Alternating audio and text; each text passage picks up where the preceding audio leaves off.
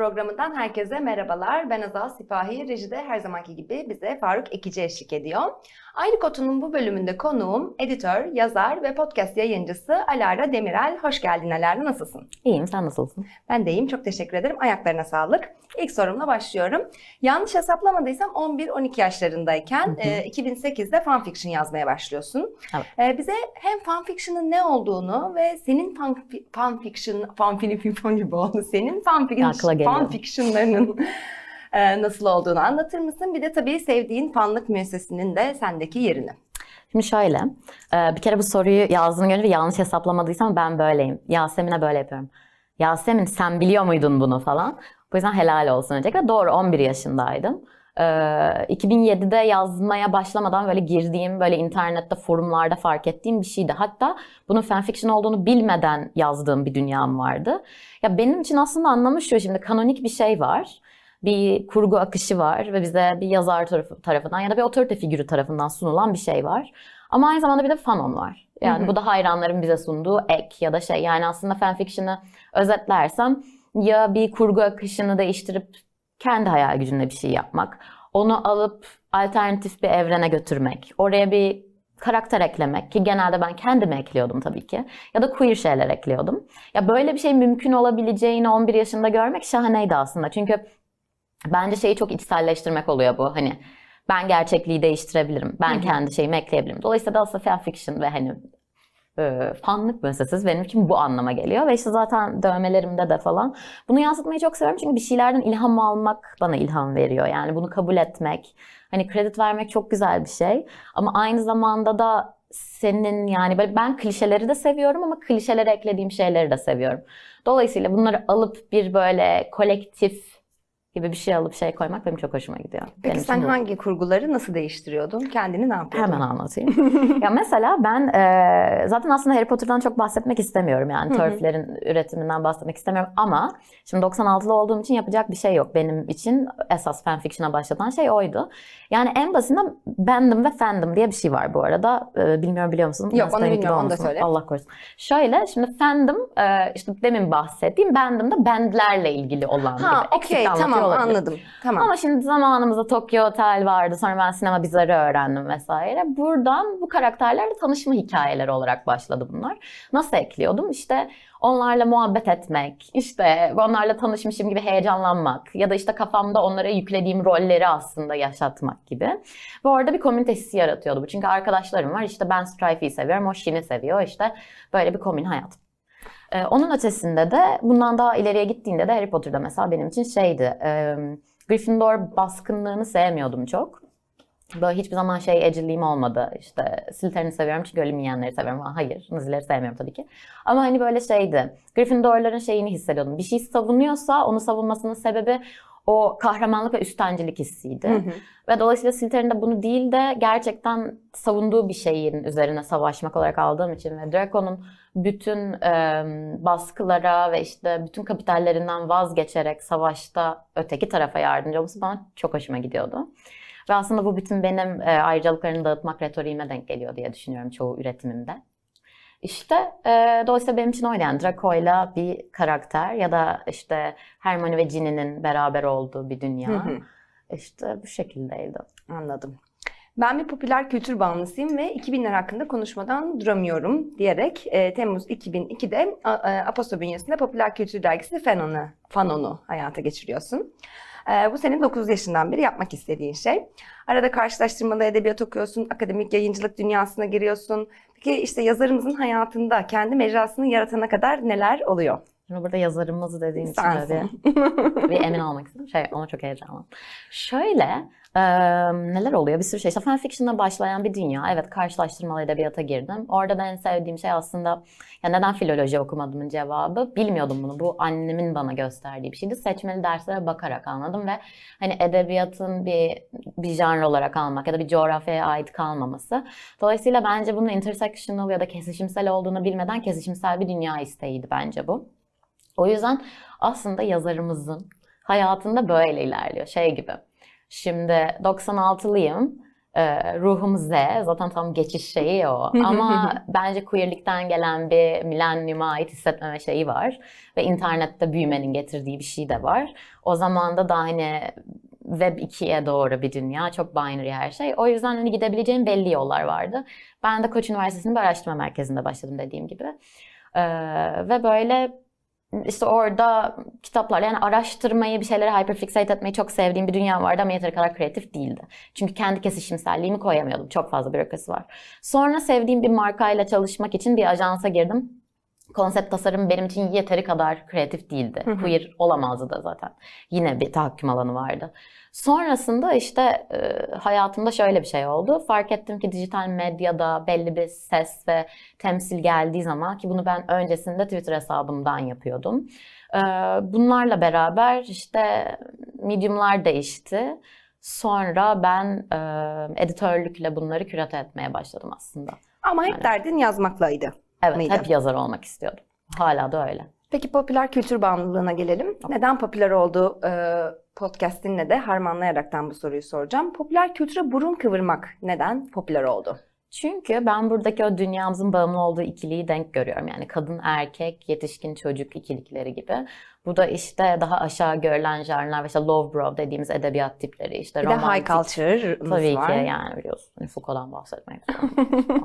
İşte böyle e, bu ikilik yani bu ikiliğe karşı olmak ve bu ikilikten hoşlanmamak bence hepsinin altında yatan şeydi ve popüler kültürü sevmemin sebebi de şeyi hatırlıyorum mesela. E, Keeping Up with the Kardashians ben 11 yaşındayken Türkiye'de gösterilmeye başlamıştı. O zaman tabii ki böyle bir kapital alanları mı diyeyim böyle bir alanları yoktu. Sadece bir reality show'du o. Ve annem bana hep şey derdi. Bunları izlediğine inanamıyorum. Senin gibi bir çocuk bunları izlediğine inanamıyorum falan. Ya da böyle edebiyat okumaya karar veririm. Aa klasikleri bitirdin mi? Yani 17 yaşında klasiği okusam ne anlayacağım tam olarak ve Keeping Up with the Kardashians izlemeyi çok seviyorum. Neyse ve böyle hani bunlar üzerinde yorum yapmayı seviyorum. Çünkü e, tüketim toplumunu romantize etmekten değil bu. Bunu da açıklarım falan. Ama hani benim yaygın akımda denk geldiğim bütün temsillere başka bir gözle bakabilmek, orada kendimi bulabilmek ya da ona medya okur yazarlığı yapabilmek bana çok ilgi çekici geliyordu. Çünkü bana ilham veren oydu. Bana ilham veren romantik komedi filmiydi. Ben çoğu e, sevdiğim şarkıyı oradan öğrendim. Mesela Bill Joel Vienna benim en sevdiğim şarkı. Ve ben onu Keşke 30 Olsam'dan öğrendim. İşte Love is a Battlefield, Pat Benatar. işte annemin büyürken dinlediği şeyleri oradan duydum Ekin'de. Yani dolayısıyla benim bütün birikimimin çoğu şeyi oradan geliyor ve sonra ben büyüyünce bir işte belli bir yerde bir temsil alanı edinince bunlardan bahsedince daha aşağı gözüküyorum. Yani tutmuyor ki bu denk değil yani. Beni ben yapan onlar. Hani bu neden burun kıvırmak? İşte dolayısıyla bu ikiliklerin e, şeyinden olduğunu düşünüyorum tamamen aslında. O zaman senin yaklaşımını birazcık daha açar mısın bizim Hı hı. için? Senin popüler kültüre yaklaşımını. Nasıl bir gözle, Evet. nasıl bir okur yazarlıkla, nasıl bir e, yaklaşımla bunu yapmaya çalışıyorsun? Şey gibi şimdi kendi kendime böyle sistemi yıkamayacağıma göre ve hani kapitalizm benden bireyden çözüm aradığına göre sürekli ben de şey oldum hani bir ayrıcalık alanlarım var. Alanlarımda bazı şeyleri tüketebiliyorum ve bunlardan keyif alabiliyorum. Bunları sorgulamak durumundayım. Ayrıcalıklarımın farkında olmak durumundayım. Ama bazı şeylerde internet temsiliyle vesaire çok çok daha yaygın bir yere gidebiliyorsa o zaman burada kar elde edildiği için temsil alan şeyleri eleştirmek çok kıymetli. Yani şey gibi e, herhangi bir karakteri kimlik politikasıyla bir özne haline getirdiğimiz zaman onu sevmek çok basit bir çözüm. Ama hani bir temsil var ve ben bunu seviyorum ama bunu da şu açıdan eleştirmem gerekiyor dediğim zaman bana bu daha uzun vadede bir çözüm gibi geliyor. O yüzden yaklaşımım biraz öyle. Yani ben bunu tüketeceğim. Çoğu insan tüketecek. O zaman yani bizim temsil kapasitemiz buradan yani temsil kapasitemiz Olur. Hani oradan çıkıyorsa o zaman bir buna bakalım yani gibi ki orada da işte tamamen kendi değer yargılarımla ilgili yani daha queer feminist bir açıdan bakmaya çalışıyorum. İşte Marksist feminist bir açıdan bakmaya çalışıyorum. Bence bunun karşılaştırma edebiyat okumamla da alakası var. Çünkü bana o öğretildi hani. Dolayısıyla böyle Nazan Aksoy bana şeyi Metamorfosis'i işte üç farklı gözden okumayı öğretince bir gaza gelmiştim ondan olabilir yani. Aposto ile beraber de newsletter yani e-bülten yayıncılığına başlıyorsun. E-bülten yayıncılığında neler yaptın? Mesela işte Piccolo, Fanon gibi dijital dergi projelerin yolları newsletter olarak baş, mı başladı? Nasıl oldu? Sonra mı evrildi? Yani e, bu dergi konseptine mi evrildi? Sonra neler oldu orada? Şöyle ben Aposto'ya girdiğimde 2021'di sanıyorum. Hı hı. Orada bir medyum olarak ilk defa e-bültenlerle orada zaten tanıştım diyebilirim. Yani çok takip ettiğim e-posta yayıncılığı diye bir şey yoktu ama benim için zaten fanfiction'da yaptığım bir kurgu akışı olduğu için işte biz zaten bölüm yayınlarken bir girişi olurdu, bölümün kendisi olurdu ve yorum kısmı Hı hı. olurdu. Dolayısıyla şimdi ben bir kürasyona çok uzak olmadığım için e, onu sadece bir medyum olarak ve bir ürün olarak oraya taşımak olarak alabildim. Ama aradaki farkı şu, şimdi bizim Aposto gündem, gündemle Aposto'daki dergiler arasındaki fark hani biz oradaki akışı, işte zamanlamasını hepsini kendimize ve o daha yaratıcı diyeyim, daha yaratıcı bir yerden alırken bunları da değiştiriyorduk. Dolayısıyla benim için sadece bir medyumdu aslında Hı hı. o. Çünkü e-postadan bir şey takip ediyor muyum? Hayır. Ama sonuçta oradan bir web sitesinden de yayınlayabiliyoruz. İşte Aposto'nun kendi içinde işte teknolojik kısmı geliştikçe kendileri arayüzler sundukça değişen bir şeydi. Dolayısıyla evet Fanon ve Piccolo öyle başladı. Şimdi dönem dönem makale yayınlıyoruz sadece. İşte zaten podcastleri vardı. Fanon'unki hala devam ediyor. Ee, böyle. O Doğru anladın mı sorumu? gelelim. Yap, evet Tamam. doğru anladın. Ee, doğru cevap verdin Doğru, diyormuşum. Ee, podcast show'un var birden fazla. Ee, podcast dünyasına da hızlı ve aslında çok kollu bir giriş yapmış oluyorsun böyle olunca. Hangisinde kimler neyi nasıl konuşuyor? Hangi podcastlerinde? Senin de içinde olduğun, senin de işin içinde parmağının, sesinin olduğu. Evet, çok tatlı sarma. Şimdi ben konuşmayı çok seviyorum. Belli oluyordur bu. Bunu zaten hep biliyordum. Bir dönem işte e, YouTube'a bir şeyler çekmiştim.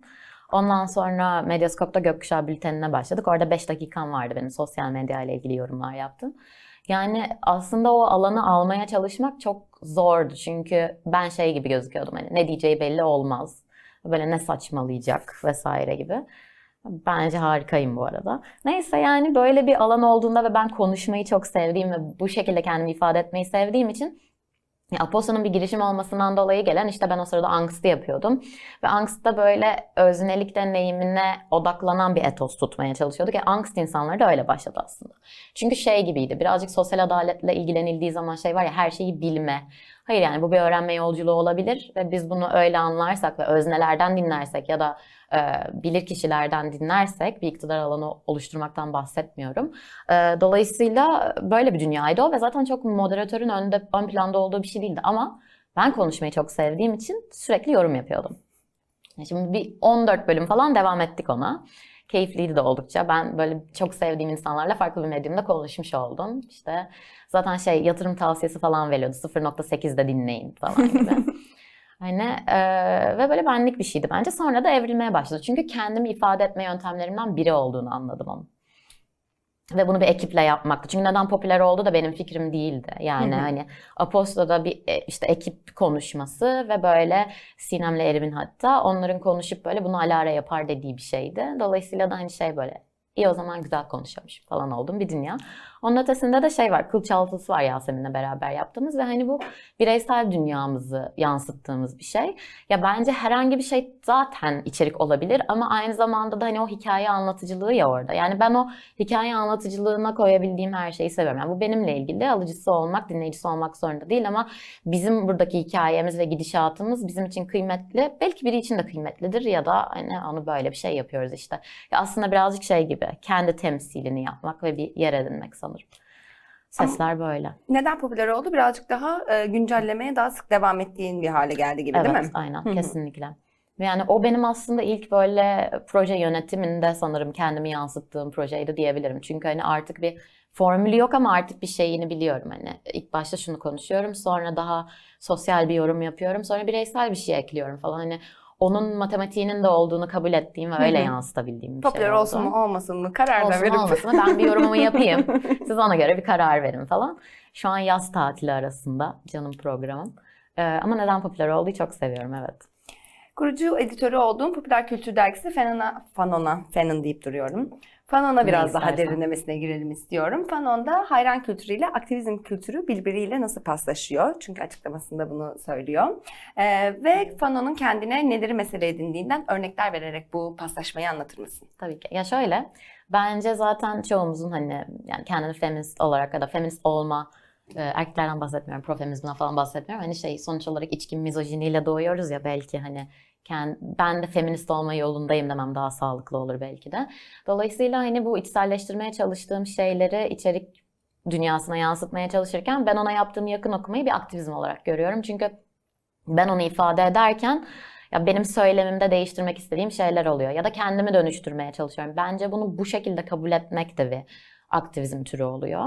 Dolayısıyla hani aktivizm kültürüyle dememin sebebi ben her şeyi queer feminizmden alıyorum. Neden? Çünkü benim derdim o. Yani ben büyürken yaşlandığımı hissediyorum bunu konuşurken. Ben büyürken L word vardı sadece. Ay evet ya. Yani, onun yeniden yapılmışını hani, izledin izlemedim mi? hala. Kötü zaten. İlkini de izlemedim bu arada. Hani böyle şey L word vardı, Debs vardı sürekli izlediğim. Dolayısıyla hani compulsory heterosexuality, bunu da zorunlu heteroseksüellik mi? Evet olur. Zorunlu heteroseksüellik bakarken böyle yaptım. Zorunlu heteroseksüellik çok kötü bir şey. İşte bunların temsiliyle dolu büyüdüğüm için şey gibiyim. Ben de varım bu arada falan. Ve sanırım o yani o derdimi anlatmak ve dolayısıyla bunu bir aktivizm şekliyle görmemin sebebi. Çünkü kendi dilimi değiştirmem de bir aktivizmdir yaklaşımında. Ve dolayısıyla ben de bu medya okur yazarlığını bu gözden, bu perspektiften yaptığım için daha aktivizm odaklı diye düşünüyorum. Çünkü şimdi popüler kültürü biz böyle romantize ettiğimiz bir yerden de almıyoruz. Hani daha mese yakın ve işte yaygın temsili olan şeylerin bir okumasını yaparsak sağlıklı bir yere götürebiliriz belki gibi bir yerden alıyoruz. Ve işte kapital sahiplerine diyoruz ki bizden de kar edebilirsiniz. Biraz bizi temsil etseniz ama bizi dinleyin, özneyi dinleyin gibi gibi. İşte dolayısıyla böyle bir yaklaşımı var bence. Peki mesela konular neler? Ee, sen genelde söyleşiler yapıyorsun sanırım Fanon için. Evet, Hı hı. şöyleydi. İlk başta hayranlık müessesesine takıntılı ve hani üretimlerini sevdiğim insanlara sana ne ilham oldu demek gibi. O birazcık şey gibiydi benim için. Hani özgünlüğe inanılmaz takıntılı bir dünyamız var ama hani Shakespeare'in sadece iki tane böyle özgün kurgusu var ve hatırlanmış sonuçta. Neyse Shakespeare övmeyeceğim.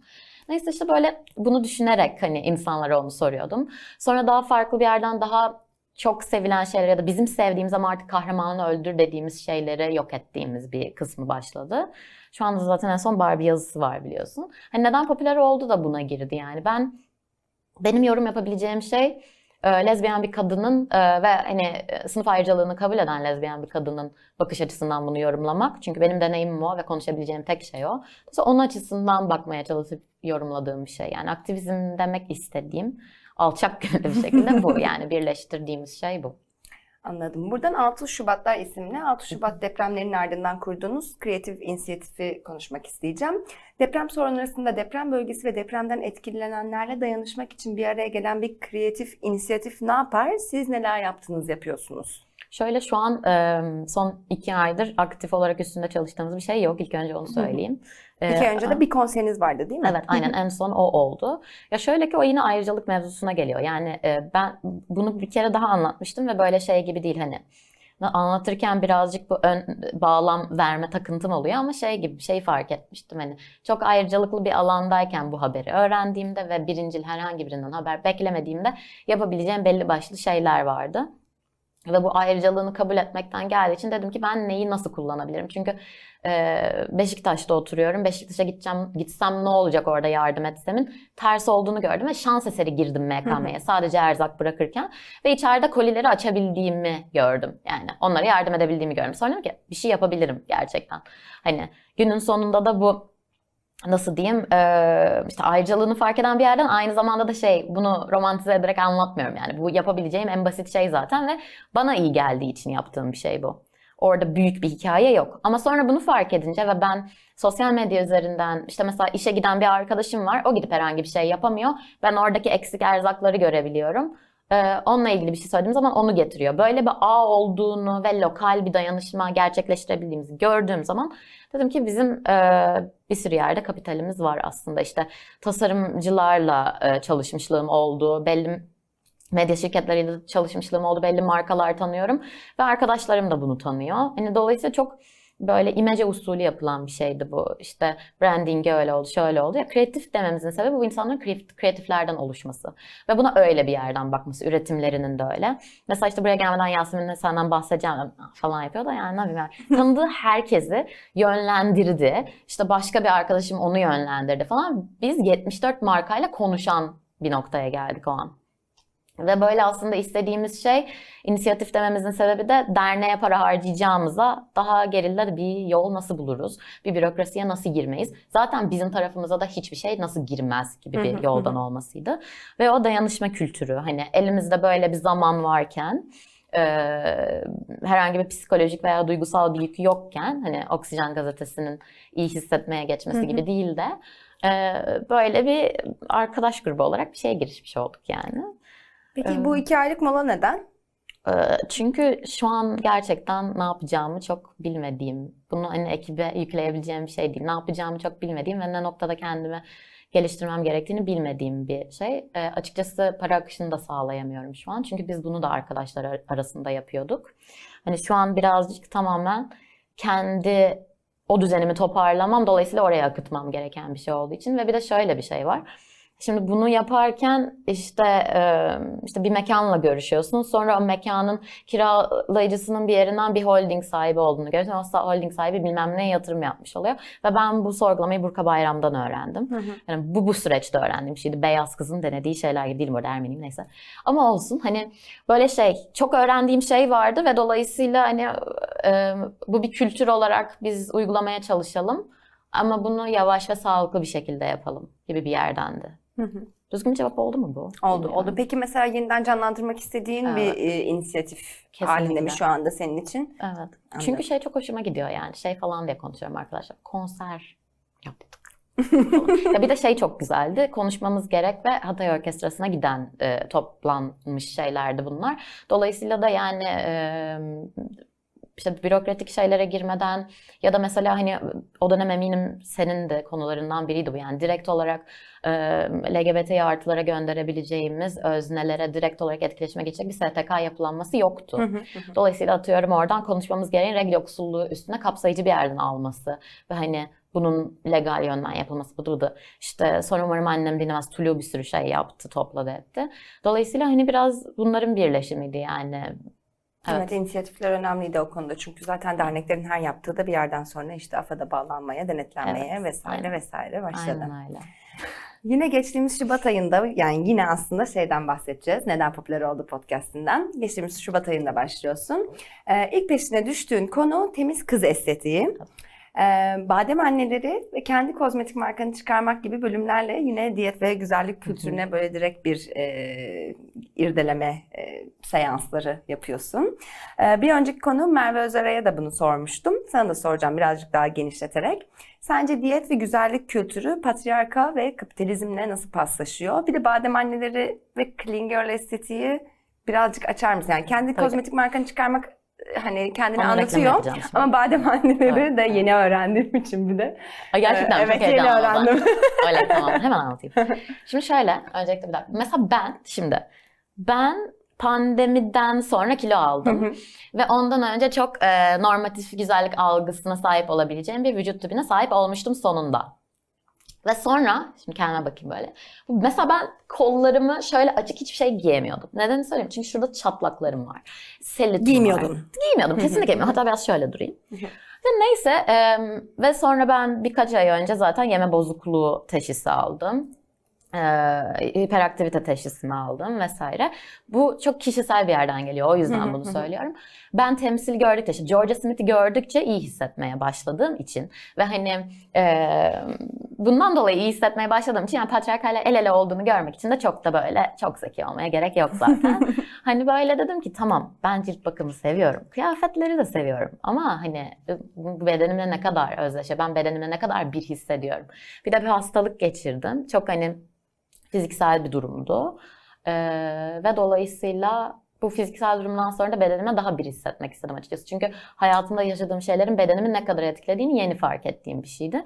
Ve yeni bedenime alışırken bu kadar yabancılaşmam, giydiklerimi azaltmam, sürekli bir şeylerimi kapatmam falan. Yani ne oluyor yani? Ne yapabilirim hani?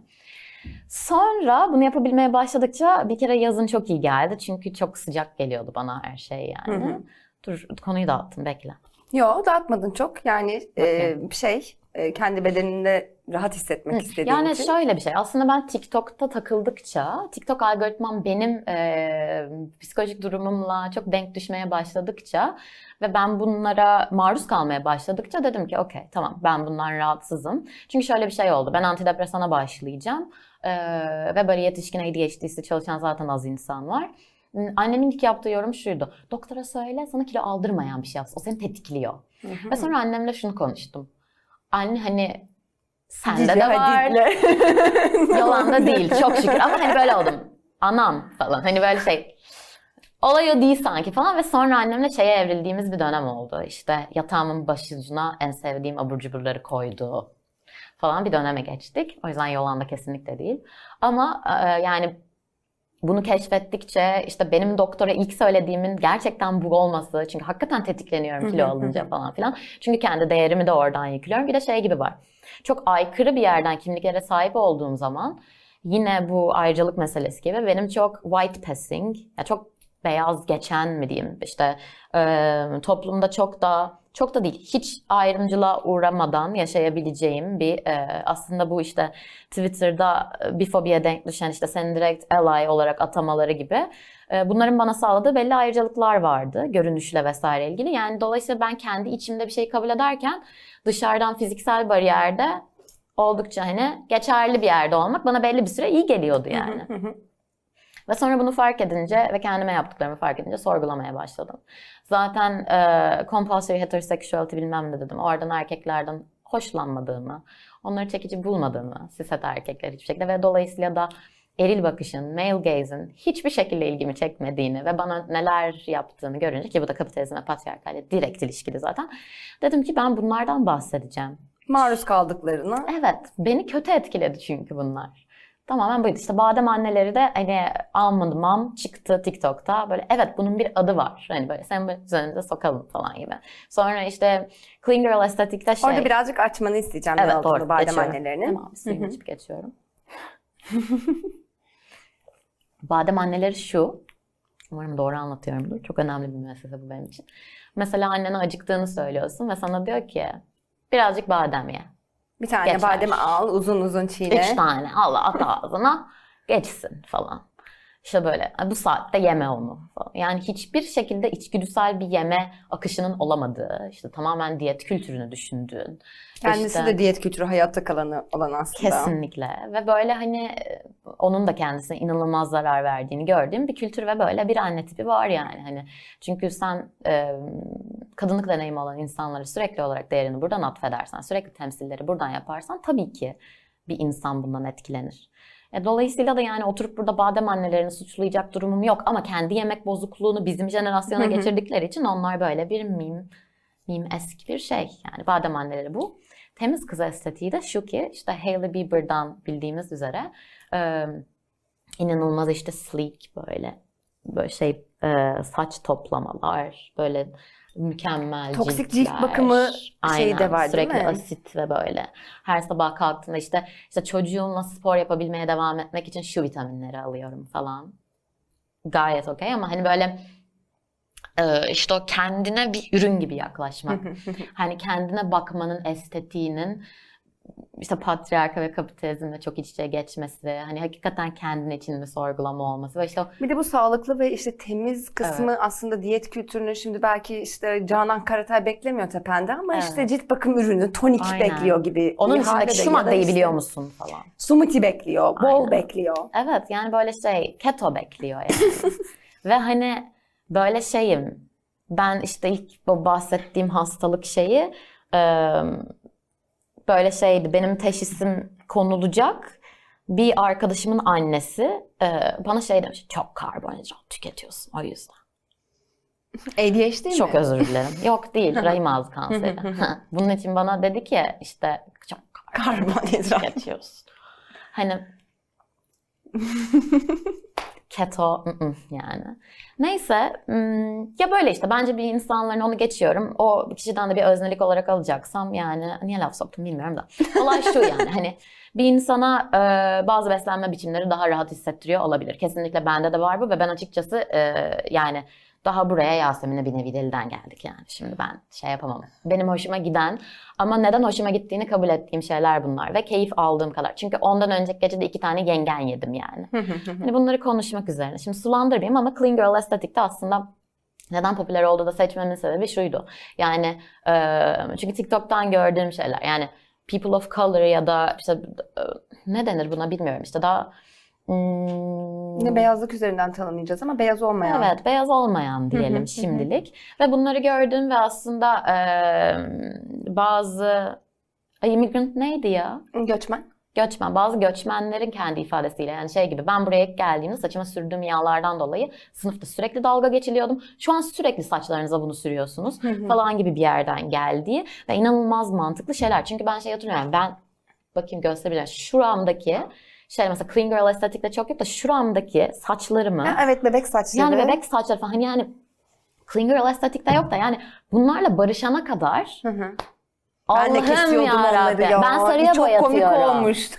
Hani ve bu sonra bu arada da şu an şey diye Nordik modası falan geçiyor. Hayır kardeşim o kesinlikle öyle değil. Bu Ermeni Türkiye'li çocuğun hayatında yaptığı bir şeydi o. Revolutionary bir şeydi. Hani yani şaka bir yana. Ee, dolayısıyla o beni çok gerdi yani. Hani tamam ya hani ikinci el kıyafet almakla dalga geçiyorduk. Şimdi hani bir avuç beyaz kızı bunu yaptı diye. İşte oradaki belirleyici o oluyor değil mi? Hani yani Hı hı. evet yani insanlar bunu yapıyordu hani zaten. O kültürü aslında ya daha doğrusu ona bir e, yapı sökümü falan demiş. Ona bir yeni okuma yapmak. Hı hı. Yani bu ya bunun e, şeylerini, rootlarını, Kökenlerini. kökenlerini şey yapmak. Pardon Hı hı. Türkçe konuşamıyorum. Olsun canım. Ben kendim Böyle hani biliyorsun akademik Ben çok zor oluyor ya. o yüzden root yani, root case.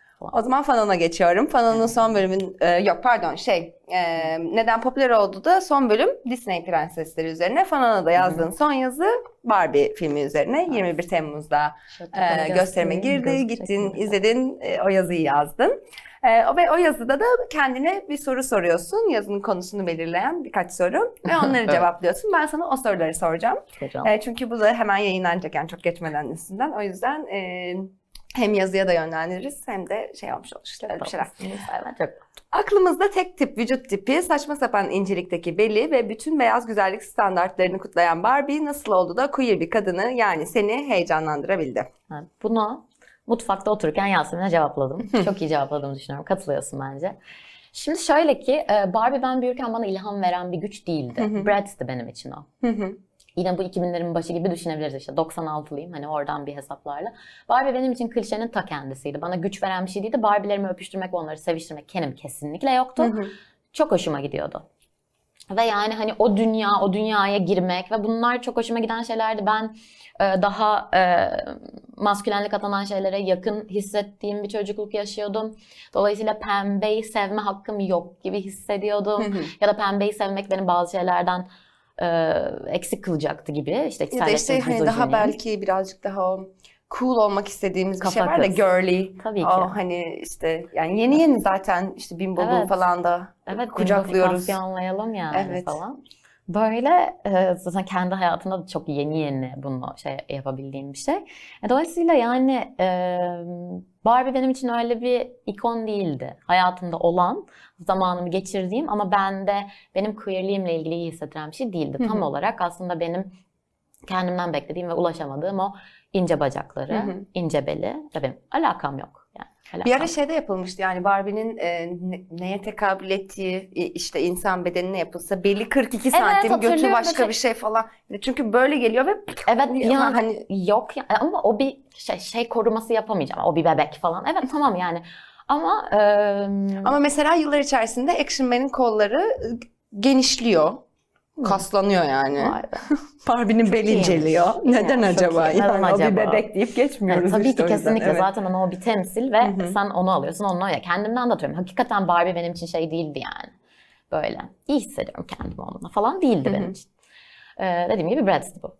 Sonra aslında benim için bu kadar kıymetli şeye gelmesinin noktası TikTok'ta çıkan Barbie lezbiyen mi teorileri üzerineydi. Greta'nın yaptığı şimdi beyaz feminizm e, eleştirilerine çok varım. Neoliberal eleştiriye çok varım. Ne haddime zaten olmamak o apayrı bir şey ama ben orada birazcık şunu kutlamak istedim.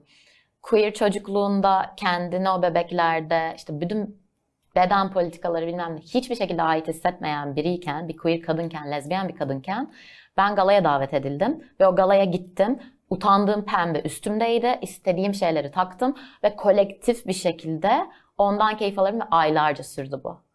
Böyle ve Oppenheimer var karşısında. Yani burada gerçekten romantize edeceğim bir şey şöyle yok. Tabii ki işte bizden de kar etmek istiyorsun ve o bir temsil alanı sağlıyorsa belli bir yere kadar okey diyebileceğimiz bir şey. Ya da işte zaten Mattel'in kendi görünümü kurtarmak için yaptığı bir şey. Olabilir yani ama Greta da beyaz feminist olabilir, Margot da. Ama günün sonunda Ryan Gosling gibi e, çok temsile sahip bir adamın Ken klişesini oynamayı kabul etmesi ve bunu hiç gocunmadan yapması, işte sana, sana da spoiler vermeden söylemeye çalışıyorum. Evet evet onu şey yapmadım. E, dolayısıyla yani onu kendi kendi kimliğimle kutlayabilmek bana çok iyi geldi. Ve bundan utanmamak. Çünkü şeyi fark ediyorum. Yani hayatımın içinde farklı işler yaptığım için çok heteroseksüel bir dünyaya girdiğim anlar da oluyor. Bir kurumsal hayatım var bununla ilgili. Ve bu arada herkese hi Barbie falan yapmak ve böyle bazı kadınların falan diye gülmesi böyle ben de şeyim aynen utanıyor muyuz bimboluktan falan gibi böyle. Ya dolayısıyla yani tabii ki ben işte e, Inditex'ten aldığım Barbie ürünlerini savunuyor muyum? Hayır ama çok e, şey bir şekilde bundan keyif almak istedim. Ve oraya davetli olabilmek benim kendi popüler kültür sevgimde bir yeri vardı. Ve orada da o temsilli olmak. Hani çünkü sürekli olarak hani herhangi bir markayla gitmiş olabilirim. Oraya sürekli lezbiyen Barbie, le, Barbie lezbiyen bunu göreceğiz şimdi falan demek. Ruhumu böyle özgürlendirdi. Çünkü hayır sadece beyaz kızlara ait değil. Lezbiyen Barbie'ler de var falan gibi bir şey. Yani dolayısıyla queer bir kadını bu yüzden heyecanlandırdı Barbie. Okey. Sormayacağım spoiler yememek için. Birkaç soru Sor, geldi sor. aklıma. Ya sor ben spoilersız cevap veririm belki. O zaman peki İstiyorsan Barbie lezbiyen mi? Evet, bunu sen de. Barbie lezbiyen mi? Yani Barbie heteroseksüel olmak zorunda değil. En azından onu söyleyeyim. Okey tamam. Yani bu da spoilersız ama e, birazcık spoil... Bir tane spoilerlı bir şey söyleyeceğim. Tamam. Şöyle bir ikilikten hoşlanmadım. Bir Barbie dünyası var ve bir kadınlık kadınlık beyanına sahip olan herhangi birinin belki de kadınlığa atfedilen şeylerle rahat hissetmediği bir dünya gerçekliği var. Film mesela aslında meta olarak kendi içinde bu eleştiriyi yapıyor. Sonrasında bir karakterimiz var ki o Sasha. Onun kıyafetinden neleri reddettiği ve e, nelerle iyi hissettiği belli. Ve Barbie dünyasına girdiği anda e, pembeyle bu kadar içli dışlı olmasına gerek var mıydı diye düşünüyorum. Yani çünkü e, şey gibi. Ya illa Ya Barbie ikilik- dünyasında kabul edilmek için illa pembe Yok öyle de giymesine değil. Hani gibi ama mi? şey gibi Barbie dünyasına girip bu içselleştirilmiş mizojinisiyle belki ya da işte neoliberal kültürü eleştirirken Barbie'yi farklı bir yerden aldığı zaman iyi hissettiği zaman illa o pembeliğe geçmek zorunda mıydı? Ya da Barbie'nin kıyafetlerinde de fark ediyoruz bunu. Yine en az olabilecek spoiler gibi söyleyeyim. Hani o bir tane bimbofication mimi vardı ya ters bimbolaşma gibi. Ya bunları yenilememize gerek var mı diye onu mesela düşündüm. Ya o yüzden dolayısıyla her şeyle ayrıca biyolojik biyolojik determinist olduğunu düşündüğüm şakalar da var. Ee, ve bunu da yazıya yazdım ama hani kutlamak istedim ve onu yapmak istedim yani. Genel olarak bu. Kutlu mutlu olsun. Yok bence vermedim. Değil mi? Tamam. Geçin o zaman burayı. Bu şu buradan Evet devam edin. yani. Sana vermedim sana. Şimdi söylüyormuşum ama değil mi? Aynen geç mi burayı? Feminist içerik üreticiliğinin ve feminist aktivizmin popülerleşmesi işimize yarar ama tabii e, ne kadar Biraz. kapitalize edildiğine bağlı olaraktan. E, peki sen feminist içerik üreticiliğinin ve feminist aktivizmin nasıl popüler olmasını istersin? O popülerlik nelere evrilsin, bizi nerelere götürüyor olsa içesinler. Beynimi yaktığın soru buydu. ben şunu istiyorum. Arkadaşlar falan. Şöyle, e, bunun bir dayanışma kültürüne dönüşmesi beni çok mutlu ederdi. Yani benim de ona ihtiyacım var. Bilmiyorum çünkü örgütlü bir mücadelenin içinde bulunduğum çok olmadı. Bunu içselleştirmem gerektiğini düşünüyorum. Bu kültürümüz olması gerektiğini düşünüyorum. İşte tabandan yükselen bir hareket olması için bir temsil alanı olması gerektiğini düşünüyorum. Çünkü H&M'de feminist yasan tişörtü seveceğim bir dünya değil bu. Yani üretim süreçlerini hala sorgulamamız gerek. Evet bir temsil alanı sağlıyordur. Hala kötü bir kelime olarak kalmamasına yarıyordur belki.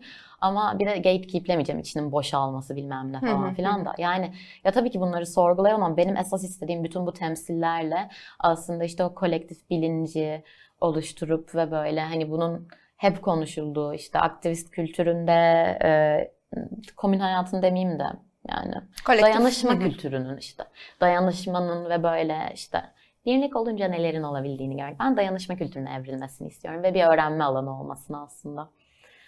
Çünkü kendi yolculuğumda da çok fazla keşke bunu bilseydim de şöyle yapsaydım dediğim tabii ki şey var yani. E, peki mesela kendi yolculuğunda da karşıma çıksın isterdim dediğin şeyleri yaptığını söyleyebilir misin? Nasıl? Şu an mı yapıyor muyum? Yani daha öncesinde karşıma çıksın isterdim şu an yaptıklarım benim de Evet, gibi bir yerden. Aa, bayılırdım. Bir tane bölüm var yayınlanmaya. Ee, zamanı geçtiği için yapmadık ama ben e, yani şöyle bir şey. Benim gibi birinin çünkü kendime yakın hissedeceğim kişi kendimi. Lezbiyen olduğunu söylediğini duymayı çok isterdim. Bayağı isterdim. Ağlıyormuşum son sorum. Yani çok isterdim. Son sorumun cevabı olarak ağlarsan onu da koyarız o zaman buraya. Ee, Fanon'da 2022'nin popüler kültür olayları seçkisini yayınladınız. Aralarında Euphoria'da Maggie ve Cassie'nin kavgası var. İşte Kısmetse Olur'un ekranlara geri dönmesi var. Canlı izleyebildiğimiz Johnny Depp, e, Amber Heard davası var. Peki sence şimdiye kadar düşündüğünde 2023'ün ilk yarısını, e, 2023'ün ilk yarısının popüler kültür olayları nedir dersin? Bir de acaba seçimden bir şey söyleyecek misin? E, merak ediyorum. Onu söyleyince nasıl söylemeyeyim Allah aşkına. Şöyle, şu notlarım var. İlk önce şunu diyorum. Çok kıl bir insan olduğum için diyeyim. Barbie galasına gitmem bu senenin popüler kültür olayıdır. Onu söyleyeyim. Ben böyle bitirdim abi. Blue Ivy'nin dansı beni bitirdi. En sevdiğim nepotizm bebeği oldu. Hala dansı ezberleyemem ama Ocean Gate inanılmaz bir şeydi. Yani hani eee, nasıl diyeyim? Yani birazcık işte yani sınıf içinde diyemeyeceğim ona yani inanılmaz bir şeydi yani inanılmaz bir dönemde onun takibinde vesaire olmak. Sonra Bo's Afraid'i hiç sevmedim. Aster'a çok sinirliyim. Bence popüler kültür anıydı kesinlikle bu. Sonra ay ben ha, seçimle ilgili şey söyleyeyim. Yine ben Seraka Dil ile fotoğrafım. evet hatırladım. Böyle bir insanım çünkü ben ne yapabilirim yani. Ya bilmiyorum Muharrem İnce'den bile konuşmak istemiyorum artık. Hı hı. Hatta şöyle bir şey var. Bir tane tweet gördüm. O aklıma geldi direkt. İşte e, Ekrem İmamoğlu'nun ve Man- Mansur Yavaş'ın işte yaptığı şeylerde işte Margot Robbie bu şekil geziyor şu an diye Civaba'nın attığı bir tweet vardı Hı böyle onları koyup. Ona çok güldüm. Bence popüler kültür anı oydu yani. Çünkü gerçekten Margot'un hayatı ona dönmüştü. Ee, Müşahitlik popüler oldu. Onun da bölümünü yaptım. Evet ondan çok. Dadanizmle bir tane TikTok çektik. Ondan çok eğlendim işte. Abla hadi falan. Abla bunu yapabilirsin falan gibi. O çok hoşuma gitti. 15 dakikalık şöhretim. Ee, kesinlikle oydu. Dur başka şeyler var. Sonra Elliot Page'in kitabı. Ay, kitabı getirecektim unuttum. Neyse. Ee, Barbie'nin lezbiyen olma ihtimali. Sonra Seda Erciyes'in yabani şarkısı. Hiç görmedim böyle bir güzellik diyorum yani. Mine Özgülen'in Meme- Memelerim şarkısı. Aklımdan çalanlarda yaptı. Çünkü ben de eski memelerimi özledim. Ee, sonra Büten'in e, ay Munch diye okunuyor değil mi? Munch elbisesi viral olan. Sonra bakayım unuttuğum bir şey var mı? Bunlar galiba ya. Dur senin Bir de burada Ağlaman. Burada evet. bakalım. Gerçekten. Evet. Sanırım bunlar.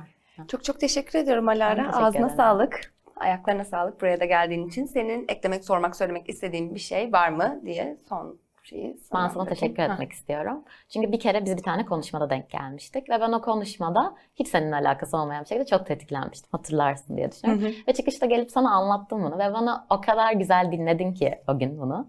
O yüzden böyle o bana böyle şey olmuştu. Evet, çok tatlı şey. Şey çok hoşuma gitti. Sana söyleyebileceğimi bilmek Hı hı. ve sonra da senin ben, benimle onu dinlemen, bugün bunu konuşmak falan. Çok teşekkür ederim. Yani çok saygı duyduğum bir iş yapıyorsun. Soruları okuyunca da öyle. Böyle şey ne kadar iyi bir editör. ben böyle değilim falan. Dolayısıyla hani e, seninle bunları konuşuyor olabilmek çok hoş bir şey. Çok teşekkür Öyle. ederim. Çok çok sağ ol. Tekrardan ağzına sağlık diyorum. O zaman bir sonraki bölümde buluşmak üzere.